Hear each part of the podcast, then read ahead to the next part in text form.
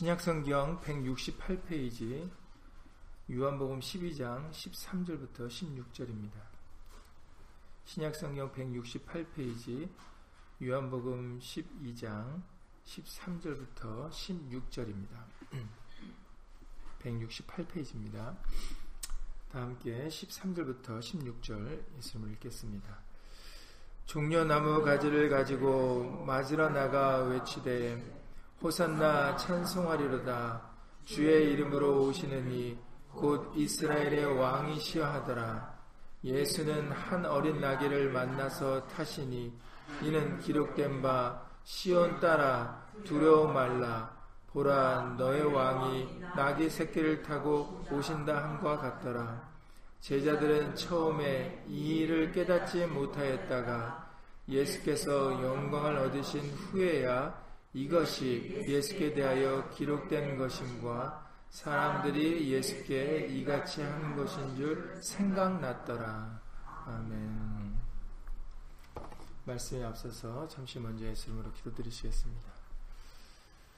2018년도 종료주의를 맞이하여서 예수님 오늘도 우리에게 말씀의 본을 보여주신 예수님을 바라볼 수 있는 은혜를 허락하여 주신 것을 주 예수 그리스도 이름으로 감사를 돌려옵나이다.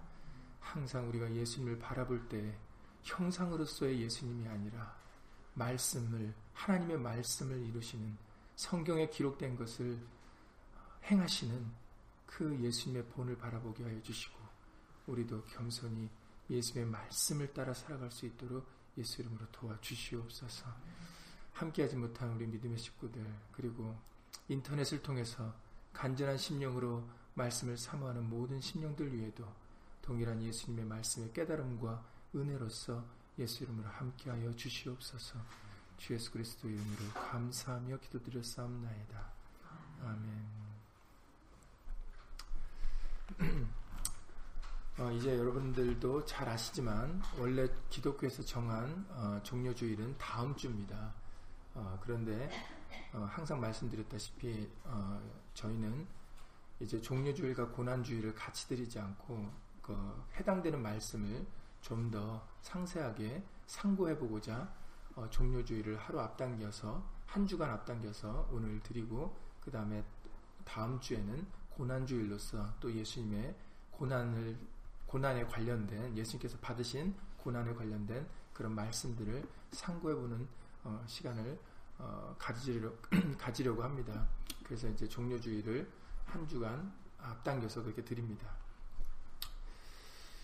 이제 예수님께서 음, 겸손하셔서 나귀 새끼를 타고 예루살렘에 입성하시고 그리고 어, 고난을 받으시고 십자가에서 죽으심을 당하시고 부활을 당하는 어, 이 기간 물론 항상 말씀드렸다시피 어, 기독교가 정한 이 날에 그 일이 이루어졌다라고 우리는 확인할 수가 없어요. 정확한 날짜는 알지 못합니다. 그러나 정확한 날짜는 알지 못하지만 1년 중에 어느 순간에는 그 순간이 있었다라는 거죠. 그렇기 때문에 한 날을 정해서 이 날을 기념하는 것 뿐인 것이지 다음 주가 종료주일이고 그리고 고난을 고난 주간에서 고난 받으시고 부활 주일날 부활하셨다라고 정확한 그 날짜에 그렇게 하셨다라는 게 아닌 것을 여러분들이 기억하셔서 어, 너무 날짜에 연연하지 마시길 바랍니다. 그리고 중요한 것은 우리가 그것을 기념해서 예수님께서 행하신 그것을 바라보고 말씀을 깨닫고 말씀을 믿는 것이 중요합니다. 날짜를 지키는 게 중요한 게 아니라 예수님이 하신 모습을 보면서 말씀이 이루어지는 것을 확인하시고 그리고 그 말씀을 믿는 것이 중요합니다. 그래서 오늘도 이것에 대한 포커스를 이것에 대하여 맞춰서 관련된 말씀을 어, 찾아보고 읽어보려고 합니다. 우리가 예수님 그러면 어, 자칫하면은 자꾸 우리는 사람이기 때문에 연약한 사람이기 때문에 어떤 형상으로서의 예수님을 자꾸 우리는 떠올리고 그것을 바라보려고 할 때가 많이 있습니다. 이제 그게 우리가 하는 제일 큰 실수 중의 하나인데 우리는 사실 예수님 하면은 어, 형상으로서의 사람의 모양으로서의 예수님을 떠올릴 게 아니라 말씀이 떠올리셔야 돼요. 예, 수님은 말씀이십니다. 하나님의 말씀이세요.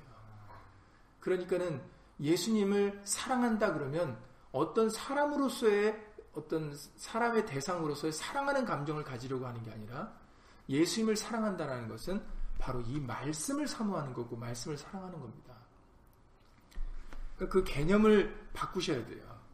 우리는 자꾸 예수님을 어떤 사람으로 형상으로 생각을 하기 때문에 그래서 많은 부분을 우리가 착각할 때가 많이 있습니다. 잘못 어, 성경에서 기록되지 아니하는 다른 부분에 우리가 관심을 가질 때가 더 많이 있죠. 그래서 유, 당시에 예수님 오셨을 당시에 유대인들도 바로 그런 오류를 범했습니다. 그래서 예수님을 그들은 메시아로 오늘날까지도 메시아로 영접하지 믿지 않지 믿지 않고 있지 않습니까? 그 이유를 들어보면 성경에 기록된 그 유대인들이 왜 예수님을 메시아로 모시지 않았는가 했더니 출신 성분을 문제 삼고 있다라는 것이죠. 어떻게 선지자가 나사렛에서 날 수 있느냐? 그 당시에 나사렛 유대인들이 나 생각하는 그 나사렛이라는 동네는 정말 선한 사람이 나올 수 없는 그런 너무 나쁜 동네예요. 그러니까 예수님은 나사렛 출신이죠. 그리고 외모상으로도 흠모할 게 하나도 없죠. 그리고 배운 소위 말해서 우리가 그냥 이렇게 흔하게 얘기하는 가방끈이 긴 분도 아니셨어요. 가방끈이 짧았다. 학문이 없는 자다라고 성경에 기록되어 있습니다. 목수의 아들이고.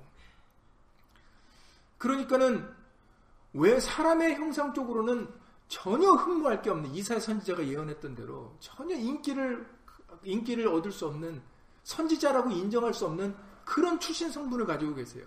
외모 외모도 그렇고.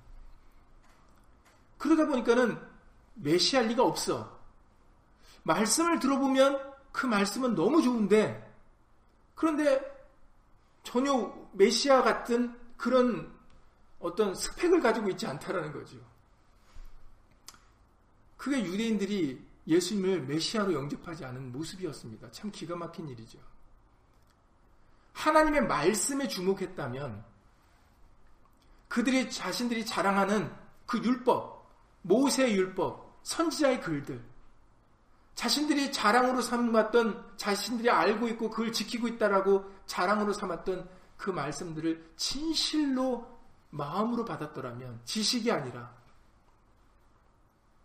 그 마음으로 그 말씀들을 믿었더라면 예수님을 외모로 보지 않고 그 하신 말씀을 듣고 그 예수님이 그리스도이신 것을 구분했었을 겁니다.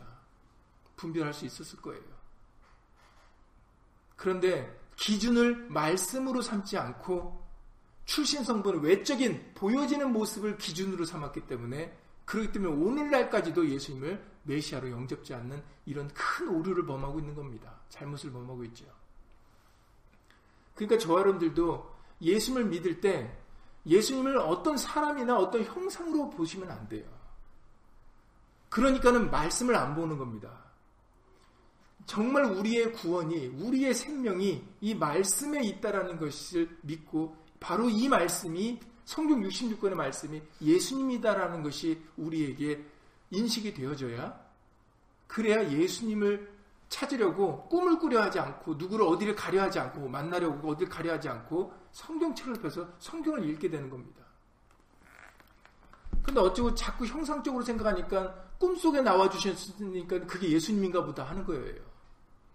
아니면은 어떤 사람을 통해서 나타내시나 보다. 아니면 어느 장소에 가서 만나나 보다 하는 겁니다. 이것들은 다 우상들이 하는 거예요. 우상으로, 우상을 그동안 우리에게 뿌리 깊게 자리 잡은 그 우상에게 했던 그런 모습들이 예수님을 믿으면서도 그냥 거기에 같이 자연스럽게 접목이 되는 겁니다.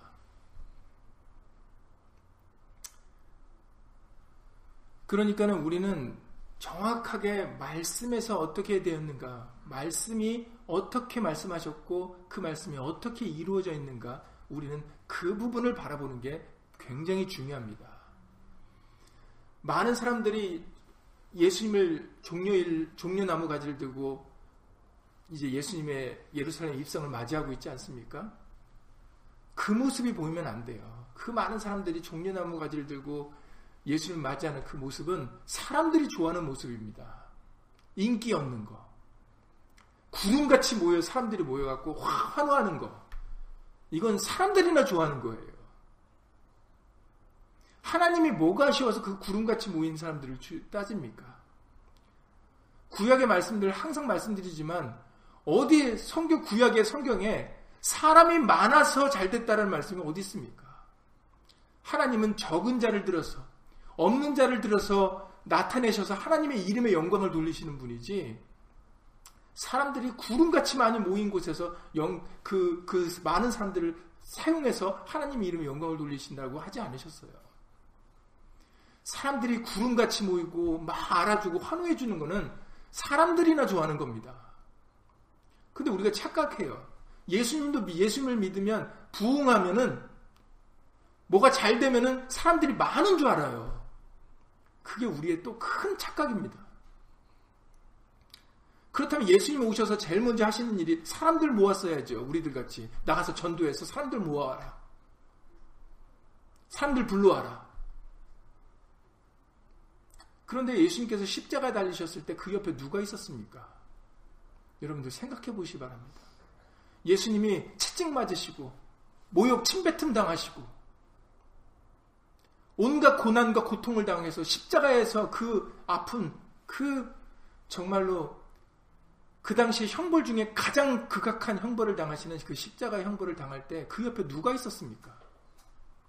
그리고 이 종려나무 가지를 듣고 그 수많은 사람들 환호했던 그 사람들 다 어디 갔습니까? 사람들은 자기가 원하는 걸 들어줘야 모입니다. 자기가 원하는 거하고 자기가 좋아하는 것대로 하지 않는다면 거기를 안 가요. 내가 돈 좀 있고 해야 친구들이 꼬이지. 내가 돈 없어 보이고 뭐 없어 보이면 친구들이 모입니까? 우리는 신앙생활 할 때, 그리고 이 종료나 종료일을 기념할 때, 그 모인, 그 수많은 무리가 우리 눈에 보여서는 안 됩니다. 거기에 현혹돼서 안 돼요. 현혹되면 안 됩니다. 그건 사람들이나 좋아하는 겁니다. 우리 눈에 바라봐야 되는 것이 있는데, 예수님이 나귀 새끼를 타고 들어오셨다라는 거죠. 그 사람들이 환호하는데, 아, 좀 더 멋진 모습으로 그 순간이 얼마나 그 근사한 모습입니까? 근사한 순간입니까? 그럼 그 순간에 조금 더 멋진 모습으로 좀 들어오셨으면 얼마나 좋아요. 그런데 나귀도 아니고 제자들 시켜서 나귀 새끼 끌고 오라고 그래서 나귀 새끼를 타고 오신다라는 거죠. 그럼 왜 그러실까 했더니 오늘 16절 말씀에 제자들도 그 당시에 깨달았습니까? 못 깨달았습니까? 제자들도 몰랐다라고 기록되어 있어요. 제자들도 성령을 받기 이전이니까 왜 이 순간에 예수님이 우리한테 나귀 새끼를 끌고 오라고 해서 나귀 새끼도 타고 들어오는 줄 몰랐다라고 뭐 기록되어 있어요. 나중에 예수님이 돌아가시고 부활하시고 성령을 통하여 그들이 깨달음 받을 때, 아, 이것이 스가랴 9장 9절에 기록된 하나님의 말씀을 이루신 거였구나. 그리고 사람들이 행한 것도 바로 시편 118편에 이르 기록된 그 말씀을 사람들을 통해서 이루게 하셨던 거구나라는 것을 제자들이 그때서야 깨달았다라고 기록되어 있습니다. 그러니까 예수님은 그 많은 사람들이 환호하는 그 순간에도 거기에 예수님은 마음을 빼앗기지 않았다라는 거예요. 예수님은 고난을 받으실 때도 십자가를 지신 그 순간도 오직 예수님의 머릿속에는 그리고 그 마음 속에는 하나님의 원대로 하는 하나님의 말씀대로 하고자 하는 그 생각만 가지고 계셨지 절대로 사람들에게 좌지우지 흔들리지 않으셨다는 것을 우리에게 보여주신 겁니다. 이 기간이. 그러니까 여러분들이 종려일과 고난일과 부활하심, 죽으심과 부활하심을 지내면서 여러분들이 봐야 될 부분은 바로 사람의 구원, 사람의 환호성, 사람을 위한 것이 아니라 묵묵하게 사람, 이 세상 것과 사람과 상관없이 예수님은 기록된 말씀대로만 행하셨다는 모습을 여러분들이 그 모습이 보여줘야 됩니다. 그래서 이미 구약의 율법과 선지자의 글들이 예수님을 가리켜 기록하셨고 예수님은 그 기록된 말씀 그대로 행하셨다라는 것이 여러분들이 보여져서 와, 우리도 예수님과 같이 말씀을 믿고 말씀을 쫓아서 살아야 되겠구나라고 결심하는 기간이 이 기간이 되셔야 되는 겁니다. 교회에서 형식과 의식을 하는 게 중요한 게 아니에요. 빵 받아 먹고 와인이나 주스 받아 먹는 게 중요한 게 아닙니다. 세례를 물속에 들어갔다 나오는 게 중요한 게 아니에요. 형식과 의식이 중요한 게 아닙니다. 말씀이 중요합니다. 말씀을 믿고 말씀대로 이루어지고 있다라는 것을 믿고 기록된 말씀으로 읽고 듣고 그리고 그 말씀을 지키는 것이 중요한 것이지 형식과 의식이 중요한 게 아니다. 그 부분을 놓쳐서는 안 돼요. 그래서 오늘도 시간이 허락하는 대로 지금 읽으셨던 이 종료일날 이뤄졌던 말씀들이 구약에 어떤 말씀들이 기록된 것에 이루고 계신가를 우리는 찾아서 읽어볼 때 여러분들이 바로 그 말씀을 주목해서 아 모든 것이 기록된 말씀대로 이루어진 것이구나라는 것을 여러분들이 직접 확인하시길 바랍니다. 지금 읽으셨던 13절에 종려나무 가지를 들고 맞으러 사람들이 모였지요. 사람들이 주목돼서는 안 됩니다. 그들이 외치되 그 외친 그 말이 중요한 부분이에요. 뭐라고 외치냐면 호산나 찬송하리로다 주의 이름으로 오시느니 곧 이스라엘 왕이셔라고 말을 했다라는 거죠. 그 부분이 중요합니다. 많은 사람들이 모여서 환호했다라는 게 중요한 게 아니라 그들이 외친 그 말입니다. 그리고 그들이 외친 이 말이 그들의 말인가? 그들의 생각 속에서 나온 말인가? 아니면은 하나님의 말씀을 하고 있는가를 바라보셔야 됩니다. 우리가 어제 신방 때도 잠깐 말씀드렸지만 우리가 시편 118편 말씀을 읽지 않았습니까? 다시 한번 시편 118편 25절 26절을 읽어보시겠습니다. 시편 118편 25절 26절입니다.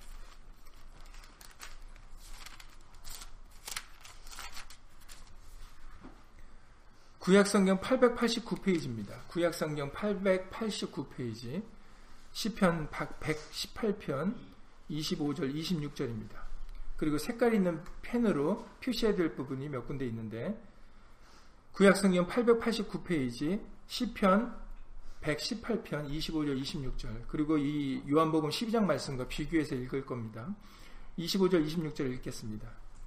여호와여 구하옵나니 이제 구원하소서 여호와여 우리가 구하옵나니 이제 형통케 하소서 여호와의 이름으로 오는 자가 복이 있으며 우리가 여호와의 집에서 너희를 축복하였도다. 네, 이 말씀이 바로 요한복음 12장 13절에 그 많은 사람들이 모여서 외친 내용이 이 10편 118편 25절 26절입니다. 색깔 있는 펜으로 표시할 게 이제 구원하소서라는 부분에 표시하시기 바랍니다. 20, 25절에 여호와여 구하옵나니 이제 구원하소서 이 말이 바로 호산나라는 뜻입니다. 이제 구원하소서 이제 우리를 구원하소서 호산나라는 뜻이 그래서 그들이 호산나 외쳤다는 것이 이제 우리를 구원하소서라는 말입니다. 다시 말해서 예수님이 우리의 구원자이심을 시인하는 말이죠. 그러니까 호산나 이제 구원하소서.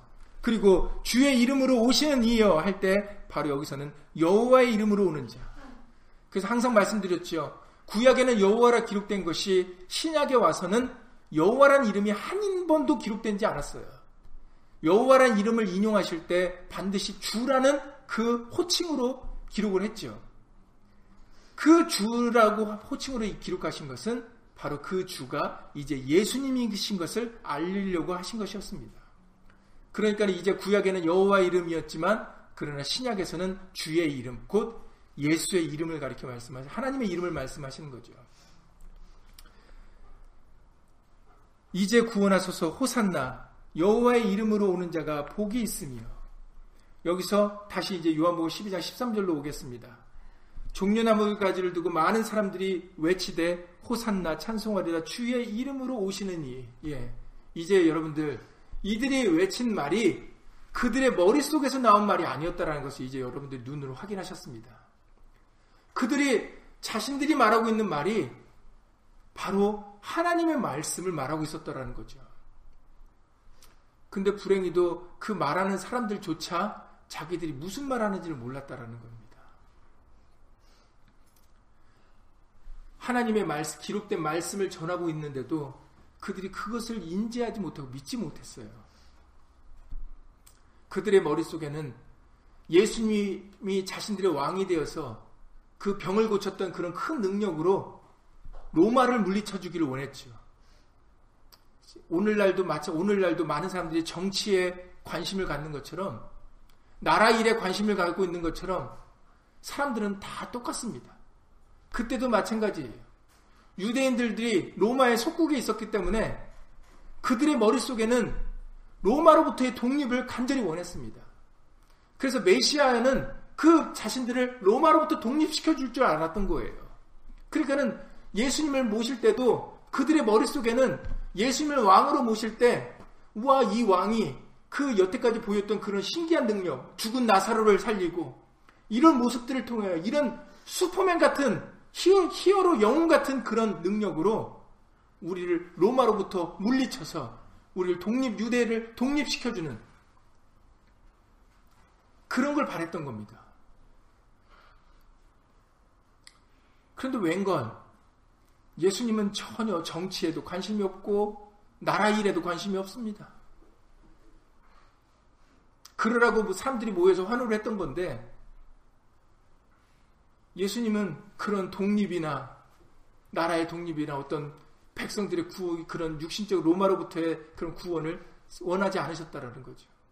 그러니까는 유대인들이 실망을 한 겁니다. 예수님에 대해서. 그래서 바나바가 예수님을 놓아줄까? 바나바를 놓아줄까? 이렇게 얘기를 하죠. 그랬을 때 유대인들은 누구를 선택합니까?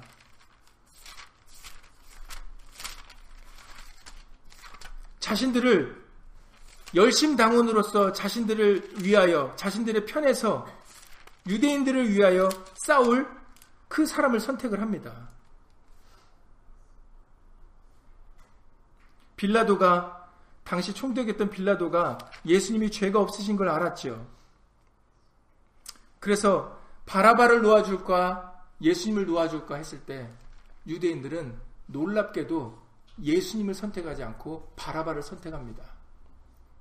바라바를 놓아주소서. 그러니까 이제 빌 라도는 밀란이 일어날까봐 사람들이 좋아하는 바라바를 놔주죠. 예수님을 십자가에 못 박으라 얘기를 합니다. 그러니까 사람들은 이해타산적입니다. 그래서 자기가 원해주는 사람을 선택하게 돼 있어요. 불행하게도. 그래서 우리에게 항상 말씀해 주 말씀해 주듯이 아무든지 누가 보면 9장 23절입니다. 누가 보면 9장 23절에 아무든지 나를 따라오려거든 예수님을 따라오려거든 자기를 부인하고 날마다 자기 십자가를 지고 날 쫓을 것이라고 말씀하셨던 그 이유가 자기가 부인되지 않으면 항상 자기를 생각하게 돼 있어요. 내가 원하는 거, 내가 하고 싶은 거, 내가 얻고 싶은 거, 내가 낳고 싶은 거.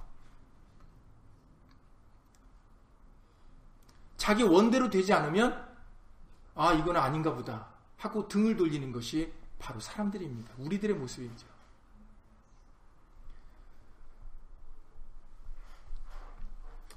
그러니까는 우리가 시시각각으로 변하지 않으려면 진정 우리의 믿음이 변치 않는 믿음, 변치 않는 예수님을 사랑하는 사랑이 되려면은 나를 따라서는 안 돼요. 내 생각을 따라서도 안 되고 내 마음이나 내 느낌을 따라서도 안 됩니다. 내 감정을 따라서도 안 되죠. 말씀을 따라야 됩니다. 예수님께서는 주의 이름으로 오시느니 했을 때 여기서 주는 바로 여호와를 말씀하시는 거죠. 구약의 성부 하나님을 말씀하시는 겁니다. 그래서 그 주가 예수님이시다라고 말씀을 해주시는 것이죠.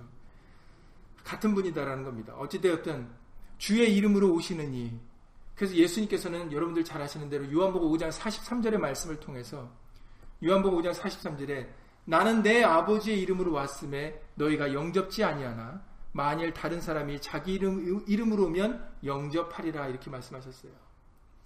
나는 다른 사람으로 온 것이 아니고 어떤 특정한 이름을 가지고 온 게 아니라는 겁니다. 자기 이름을 가지고 온 게 아니다라는 거죠. 나는 아버지의 이름으로 왔다라고 예수님이 요한복음 5장 43절에 친히 밝히셨어요. 그래서 예수의 이름은 바로 아버지의 이름이십니다. 하나님의 이름이시다라는 거죠. 예수님께서 종료일 날 그것을 밝히셨고 그리고 겸손히 나귀 새끼를 타고 입성하신 것 또한 여러분들이 이제는 잘 아시는 스가랴 9장 9절의 말씀을 이루신 겁니다. 그래서 스가랴 선지자를 통하여 스가랴 9장 9절에 기록되어 있기를 시온의 딸아 크게 기뻐할지어다. 예루살렘의 딸아 즐거이 부를지어다. 보라 네 왕이 네게 임하나니. 그럴 때 다른 분이 아니라 너희들의 왕이 너희들에게 임한다. 이렇게 말씀을 하세요. 스가랴 선지를 통해서 그 왕은 너희들의 왕은 공의로우며 구원을 베풀며 겸손하여서 나귀를 타나니 나귀의 작은 것 곧 나귀 새끼니라. 너희의 왕이 임하는데 그런데 그분은 겸손하여서 나귀 새끼를 타고 입성할 거다라는 것을 스가랴 선지자를 통해서 예언케 하셨어요. 바로 예수님은 그런 기록된 선지자의 글들, 구약에 이미 기록된 말씀들을 기억하시고 그 말씀을 그대로 이루신 겁니다. 그냥 사람들이 외쳤던 것도 자신들의 생각에서 그냥 사람들이 외친 게 아니고 예수님이 그냥 기분 내켜서 야 나귀 새끼들 끌고 와라 나귀 새끼 타고 가자 하셨던 게 아니었다라는 거죠. 그래서 예수님이 부활하신 다음에 제자들에게 나타나셨을 때 아주 중요한 말씀을 다시 한번 들려주십니다. 이미 살아계실 때도 제자들에게 말씀하셨던 내용이지만 부활하신 후에도 예수님이 제자들에게 나타나셔서 이런 말씀을 들려주시죠. 여러분들이 잘 아시는 말씀입니다. 누가복음 24장 44절 이하 48절 말씀입니다. 누가복음 24장 44절 이하 48절에 또 이르시되 내가 너희와 함께 있을 때에 너희에게 말한 바 내가 너희와 함께 있을 때 너희에게 말한 바 곧 모세 율법과 선지자의 글과 시편의 나를 가리켜 기록된 모든 것이 이루어져야 하리라 한 말이 이것이라 하시고 모세의 율법과 선지자의 글과 시편에 기록된 것들이 바로 나를 가리켜 기록된 말씀이다라는 거죠. 이에 저희 마음을 열어 성경을 깨닫게 하시고 또 이르시되 이같이 그리스도가 고난을 받고 제3일에 죽은 자 가운데서 살아날 것과 또 그의 이름으로 죄사함을 얻게 하는 회개가 예루살렘으로부터 시작하여 모든 족속에게 전파될 것이 기록되었으니 너희는 이 모든 일의 증인이라 이렇게 말씀하셨어요. 그리고 여러분들이 이제 잘 아시는 요한복음 5장 39절에서도 말씀하셨죠. 요한복음 5장 39절에서 예수님 친히 말씀하시기를 너희가 성경에서 영생을 얻는 줄 생각하고 성경을 상고하거니와 이 성경이 곧 내게 대하여 증거하는 것이로다라고 말씀하셨어요. 그러니까는 이 성경은 예수님을 증거하는 책입니다. 사람을 위하는 책이 아니에요. 그런데 마치 이 성경을 읽을 때 사람을 중심으로 사람을 위한 그 관점으로 이 말씀을 읽으면 우리는 책들을 읽을 때 그렇게 읽죠. 그러면 이 말씀을 알 수 없습니다. 이 책은 예수님을 증거하는 책이에요. 그래서 예수님을 주인공으로 삼고 예수님을 생각하면서 예수님을 바라보면서 예수 이름의 영광을 생각하면서 이 말씀을 읽어야 이 말씀이 풀어지게 되어지는 겁니다. 그리고 지금 이제 찾아볼 말씀이 굉장히 우리에게 중요한 말씀인데 요한복음 14장 29절부터 31절입니다. 요한복음 14장 29절부터 31절을 찾아서 읽어보시겠습니다.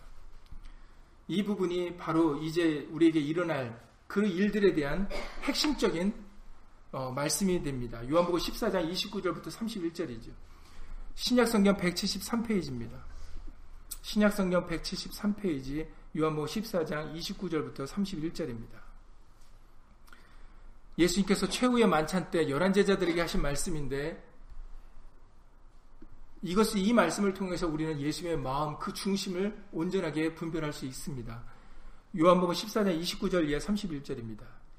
이제 일이 이루기 전에 너희에게 말한 것은 이 일을 이룰 때 너희로 믿게 하려 함이라. 예.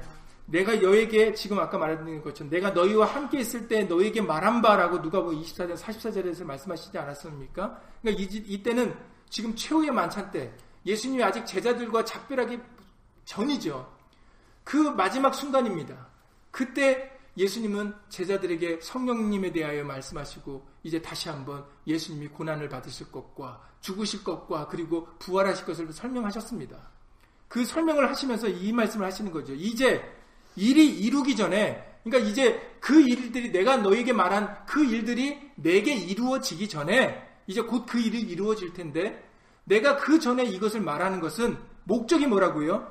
너희로 믿게 하려 함이라. 말씀이 그대로 이루어진다는 것을 너에게 믿게 하려고 내가 그 일이 이루기 전에 너에게 이 얘기를 하는 거다라고 얘기를 하고 있는 겁니다. 아주 자세하게 설명을 해주고 계시죠. 30절입니다. 이후에는 내가 너희와 말을 많이 하지 아니하리니 이 세상 임금이 오겠습니다. 그러나 저는 내게 관계할 것이 없으니 오직 내가 아버지를 사랑하는 것과 아버지의 명하신 대로 행하는 것을 세상으로 알게 하려 함이로라 미리 말씀하십니다. 그리고 일어나라 여기를 떠나자 하시니라. 예. 중요한 대목을 말씀을 해주고 계시죠. 이제 내가 너에게 말을 할 수 있는 그 시간이 이제 부족한 부족하다라고 말씀을 하십니다. 그 이유는 이제는 이 세상 임금이 지금 주관을 할 때가 왔다라는 거죠. 예수님의 죽으심을 암시하는 것입니다. 그런데 예수님은 놀라운 말씀하십니다. 그러나 그것은 나하고 그들이 이 세상의 임금이 성행하는 것은 나하고 관계가 없다 이렇게 말씀하신다는 거죠. 이 부분이 굉장히 중요합니다. 여러분, 이 세상은 우리와 관계가 사실은 없는 거예요. 이 부분이 우리에게 예수님이 말씀하신 이 부분이 굉장히 우리에게 중요합니다. 그리고 정말 중요한 것은 그 31절에 오직, 오직이라고 말씀하셨으니까 다른 옵션이 없는 겁니다. 다른 게 없는 거예요. 오직이니까 그거 하나다라는 거죠. 뭐가 하나냐면 오직 내가 아버지를 사랑하는 것과 아버지의 명하신 대로 행하는 것을 세상으로 알게 하렵니다. 중요한 것은 정말 중요한 것은 하나님을 사랑해서 하나님의 말씀대로 행하는 게 그게 중요한 거지 이 세상 임금이 누구고 이 세상 임금이 무슨 일을 하는 거가 중요한 게 아니다라는 거죠. 중요한 것은 하나님을 사랑함으로 말씀을 사랑한다는 것은 예수님이 이미 요한복음 14장에 그 앞에서 설명하셨어요. 사랑한다면 내 계명을 지켜라 이렇게 말씀하셨거든요. 그러니까 사랑과 말씀을 지키는 것은 동일한 겁니다. 사랑한다면서 말씀을 안 지키는 것은 그는 사랑이 아니다라고 말씀하시는 거예요. 사랑과 말씀을 지키는 것은 말씀을 따르는 것은 동일한 겁니다. 나를 사랑하는 자라야 나를 내 계명을 지키는 자가 내 나, 의 계명을 지키는 자라야 나를 사랑하는 자다라고 그렇게 23절에서 말씀을 하셨거든요. 요한복음 14장 23절에서 말씀하셨습니다. 그러니까는 사랑한다면 말씀을 지켜야 된다라는 거죠. 중요한 것은 이 세상의 임금이 왕노릇하고 다스리고 이런 부분들이 중요한 게 아니다라는 겁니다. 세상은 우리와 상관이 없어요. 정말 우리에게 중요한 것은 예수님이 본을 보여주신 대로 말씀을 행하는 것이 중요한 겁니다. 오히려 그들은 우리가 말씀대로 행하는 것을 나타내는 도구일 뿐이다라고 알려주고 계시는 거예요. 그러니까는 그 종료일 날 그 많은 사람들이 모인 것도 사람들은 많은 사람들을 주목하지만 와 저렇게 많은 사람들이 예수님을 왕으로 모시는구나라고 그 부분이 눈에 들어오지만 그러나 우리는 그 부분이 눈에 들어오지 말아야 된다는 이유가 바로 이 때문입니다. 그거는 사람들이 많이 모이는 것은 우리하고 관계가 있어요 없어요? 그렇죠. 그거는 우리하고 관계가 없는 거예요. 서두에 말씀드렸듯이 사람들이나 좋아하는 거지 사실은 우리는 사람들이 많이 모이고 안 모이고는 우리와 관계가 없는 겁니다. 우리가 이 세상의 것을 많이 가지고 있고 적게 가지고 있던 것도 우리하고 관계가 없는 거예요. 입고 먹을 것이 있은즉 족한 줄 알라 그러셨거든요. 말씀이. 정말로 우리가 관계가 있는 것은 말씀입니다. 우리가 바라보고 믿어야 될 것은 말씀이죠. 그래서 여러분들 제자들에게 하신 말씀, 이 세상과 나는 관계가 없고 나는 단지 이 세상에서 아버지의 말씀, 아버지를 사랑함으로 말씀을 행하는 거다라고 알려주셨죠. 그걸 제자들에게 먼저 말씀하셨던 것은 그 말씀이 이루어진 것을 통해서 뭐 하게 하려고요? 제자들에게 제자들을 믿게 하려고. 그러니까 우리는 예수님이 말씀대로 행하신 것을 보고 그 다음에 우리에게 와야 되는 게 뭡니까? 믿음입니다. 그래서 여러분들 잘 아시는 로마서 10장 17절에 뭐라고 말씀하셨어요? 믿음은 어디서부터 온다고요? 믿음은 들음에서부터 온다. 그리고 그 들음은 그리스도의 말씀으로 말미암았느니라고 로마서 10장 17절에서 말씀하셨어요. 로마서 10장 17절에. 근데 우리가 생각할 때는 믿음은 봐야 믿을 것 같지 않습니까? 뭔가 내게 이루어질 거 믿으니까 보여주시옵소서. 그러면 믿겠습니다. 나타내 주시옵소서. 그런데 예수님이 나, 세상에 나타내셨습니까? 본인을? 유황호 14장에서 보셨지만 제자들도 궁금해서 질문을 했던 거죠.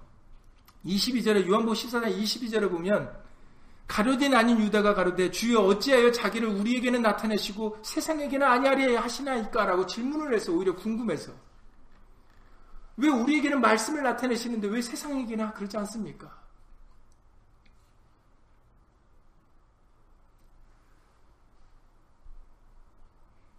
중요한 것은 믿음은 보여지고 나타나는 것에서 오는 게 나타나는 게 아닙니다. 그러니까 신앙생활 하면서 뭘 보려고 하고 뭘 느끼려고 하시면 안 돼요. 오직 말씀입니다. 말씀, 믿음은 말씀을 들음에서 오는 거예요. 그리스도의 말씀으로 말미암았느니라라고 로마서 10장 17절에서 말씀하셨어요. 그러니까 우리는 성경을 통해서 그 말씀이 이루어진 것을 보고 우리는 믿어야 되는 겁니다. 제자들도 마찬가지였다라는 거예요. 우리만이 아니었다라는 겁니다. 제자들도 예수님의 말씀을 듣고 그 말씀을 믿었어야 됐던 거예요. 우리들도 마찬가지입니다. 말씀을 통해서 우리도 그 말씀이 이루어진 것을 믿어야 된다는 거죠. 그래서 믿지 못하는 그 제자 한 사람이 있었죠. 도마였습니다. 도마는 내가 만져봐야 믿겠다라고 했죠. 그때 예수님이 도마에게 하신 말씀이 너는 네가 만져보겠다니 만져봐라. 네 손을 내밀어 내 옆구리에 넣어보라. 그리하고 믿음 없는 자가 되지 말고 믿는 자가 되라고 하셨어요. 우리는 믿음 없는 자가 되지 말아야 됩니다. 요한복음 20장 27절 말씀입니다. 요한복음 20장 27절에서 예수님께서는 도마에게 믿음 없는 자가 되지 말고 믿는 자가 되라. 그럴 때 그 후에 도마가 만져본 후에 28절에 도마가 대답하여 가로되 나의 주시면 나의 하나님이시다 했더니 29절에서 요한복음 20장 29절에 예수께서 가라사대 너는 나를 본고로 믿느냐 보지 못하고 믿는 자들은 복되도다 하시니라. 예. 우리는 복된 믿음이 되어야 되지 않겠습니까? 그것은 보고 믿는 게 아니라 말씀을 믿는 믿음입니다. 그게 정말 우리에겐 복된 믿음이라고 알려졌어요.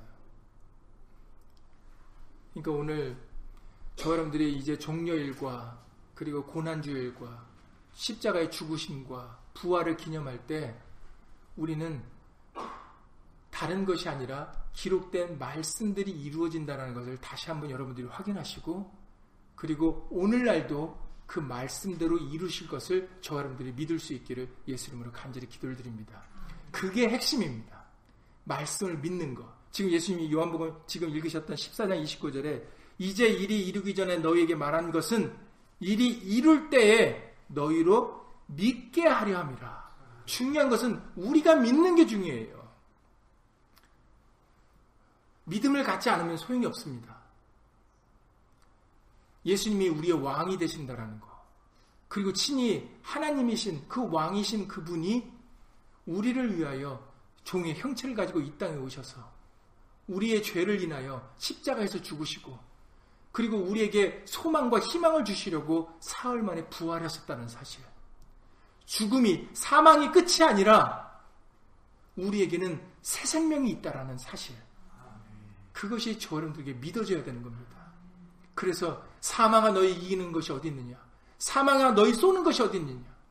우리에게 주 예수 그리스도로 말미암아 이김을, 이김을 주시는 하나님께 감사하노니 우리는 사망을 능히 이길 수 있다라는 것. 사망은 우리에게 아무것도 아니라는 거, 우리가 관계가 없다라는 거. 이것이 저 여러분들에게 예수 이름으로 믿어져야 되는 겁니다. 이 기간에. 그래서 더욱더 우리는 예수의 말씀을 어, 주목하여 바라보는 이 시간이 될 수 있기를 예수 이름으로 간절히 기도를 드립니다. 그래서 이제 시간이 다 됐기 때문에 여러분들이 집에 가셔서 다시 한번 요한복음 2장 13절 이하 22절도 읽어보시기 바랍니다. 지금 이 요한복음 14장에서 예수님이 하신 말씀을 다시 한번 요한복음 2장 13절 20 13절과 22절에서 그대로 다시 한번 우리에게 확인시켜 주고 계세요. 예수님이 성전에 들어가셨을 때 소와 양과 비둘기 파는 사람들이 그 성전 안에 있지 않았습니까? 그때 예수님이 노끈으로 채찍을 맞아서 다 쫓아내셨어요. 그런데 하나님의 말씀을 안다는 제사장과 유대인들조차도 예수님이 하시는 행동이 아니 하나님을 전하는 자가 하나님의 아들이라는 자가 교회 안에서 이렇게 난장판을 부려도 돼? 아니 이것들을 다 이렇게 다 들러 엎어버리고 이게 무슨 짓이야? 이해를 못했어요. 그런데 여러분들 질문 여러분들에게 질문을 드리겠습니다. 예수님이 순간의 감정으로 그렇게 하셨습니까? 그 모습도 말씀을 이루신 겁니까? 그 여러, 여러분들 요한복음 2장 읽어보시면 제자들이 나중에 이것도 제자들이 나중에 깨닫게 되어진 건데 제자들이 성경 말씀에 주의 전을 사모하는 열심이 나를 삼키리라는 것을 기억하더라라고 기록되어 있습니다. 예수님의 모습을 보고 유대인들은 오히려 하나님을 예수, 예수님을 뭐라고 힐난했지만 그러나 제자들은 성경 말씀의 주의전을 사모하는 열심이 이 말씀은 바로 시편 69편 9절 말씀입니다. 예수님이 그 성전에서 하신 그 모습을 보면서 제자들은 시편 69편 9절에 그 기록된 말씀을 기억했다라는 거죠.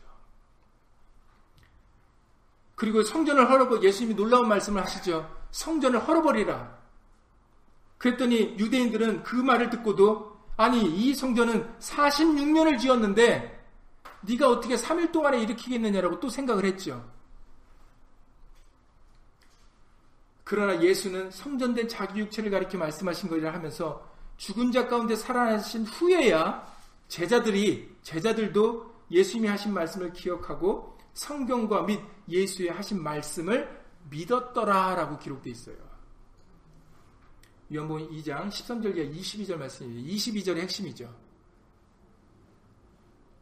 그 모든 나중에 예수님이 부활하 죽은 자 가운데서 부활하신 후에야 제자들이 이 모든 말씀이 말씀들을 기억하면서 아 성경과 예수의 하신 말씀을 믿었더라. 아 모든 게 예수의 말씀대로 되어졌구나라는 것을 보고 그것을 믿었다라는 겁니다. 그래서 제자들은 예수님은 그 제자들의 믿음을 주기 위하여 바로 친히 말씀을 이루신 것을 그들에게 보여주셨던 거예요. 모든 일이 이루어지기 전에 그들에게 제자들에게 말씀하심으로 그 말씀이 이제 이루어질 거다라는 것을 제자들에게 확인시키시고 그리고 제자들로 하여금 말씀을 믿게 하시려고 했던 겁니다. 그러니까 여러분들이 이 기간에 여러분들이 주목해야 할 부분은 이 기간에 저여러분들이 믿음을 가지셔야 돼요. 믿음 없는 자가 아니라 믿음을 갖는 기간이 되셔야 됩니다. 그래서 예수님이 하신 모습들을 말씀을 통해서 확인해 보면서 와 이게 성경에 기록되어 있고 이 모든 것이 그냥 이루어진 게 아니라 다 말씀에 기록된 대로 되어지고 있구나라는 것을 여러분들이 확인을 하셔서 이제는 그 말씀을 말씀을 통해서 저 여러분들이 믿을 수 있기를 예수님으로 간절히 기도를 드립니다. 예수님으로 기도드리고 주기도를 마치겠습니다. 고맙고 감사하신 예수님. 예수님께서 행하신 모든 일들은 그냥 즉흥적으로 되어진 일들이 아니라 그냥 그 상황에 따라서 되어진 일이 아니라 바로 이미 오래전 모세의 글과 모세 율법과 시편과 선지자의 글들을 통하여 기록된 말씀들을 이루신 것을 다시 한번 우리에게 예수님을 알려주시고 계시오니 예수님 이제 우리들 기록된 말씀을 통하여 그 말씀을 믿을 수 있도록 예수님을 도와주시옵소서. 이제 우리의 믿음이 할 수 있거든 해주시옵소서라는 믿음이 되지 않게 하여 주시옵소서. 믿는 자에게는 능치 못하심이 없다라는 그 예수님의 말씀과 같이 이제는 우리들 믿음 없는 자가 되지 말고 믿는 자가 될 수 있도록 예수님을 도와주시옵소서. 우리의 겨자씨만도 못한 믿음을 예수 이름으로 용서하여 주시옵소서. 우리의 믿음이 너무 작아서 너무나도 많은 의심을 하고 예수님, 우리들 예수 오셨을 때 믿음이 없으므로 책망받을 수밖에 없는 자들입니다. 우리들 그런 자가 되지 않도록 말씀을 들려주시고 또 들려주셔서 우리로 하여금 백부장과 같은 큰 믿음, 말씀만 하옵소서. 그리하면 이루어지리이다라는 그 믿음을 우리도 가질 수 있도록 예수님을 도와주시옵소서. 말씀이면 족합니다. 말씀만 하옵소서. 모든 것은 오늘날도 과거와 마찬가지로 과거와 현재와 미래가 예수의 말씀은 동일하다라고 알려주셨습니다. 영원토록 영원한 것은 오직 말씀밖에 없다고 하셨습니다. 오직 영원토록 동일하신 그 말씀, 오늘날도 그 말씀 그대로 이루어질 줄을 예수님으로 믿사오니 이제는 믿음 없는 자가 되지 말고 믿는 자가 되게 하여 주셔서 우리로 하여금 구원에 이르는 큰 믿음을 가진 자로 남은 삶을 살 수 있도록 예수 이름으로 도와주시옵소서. 주 예수 그리스도 이름으로 감사하며 기도드렸사옵나이다. 아멘. 하늘에 계신 우리 아버지여 이름이 거룩히 여김을 받으시오며 나라의 임하옵시며 뜻이 하늘에서 이룬 것 같이 땅에서도 이루어지리이다. 오늘날 우리에게 일용할 양식을 주옵시고 우리가 우리에게 죄 지은 자를 사여 준 것 같이 우리 죄를 사여 주옵시고 우리를 시험에 들게 하지 마옵시고 다만 악에서 구하옵소서 나라와 권세와 영광이 아버지께 영원히 쌓옵나이다. 아멘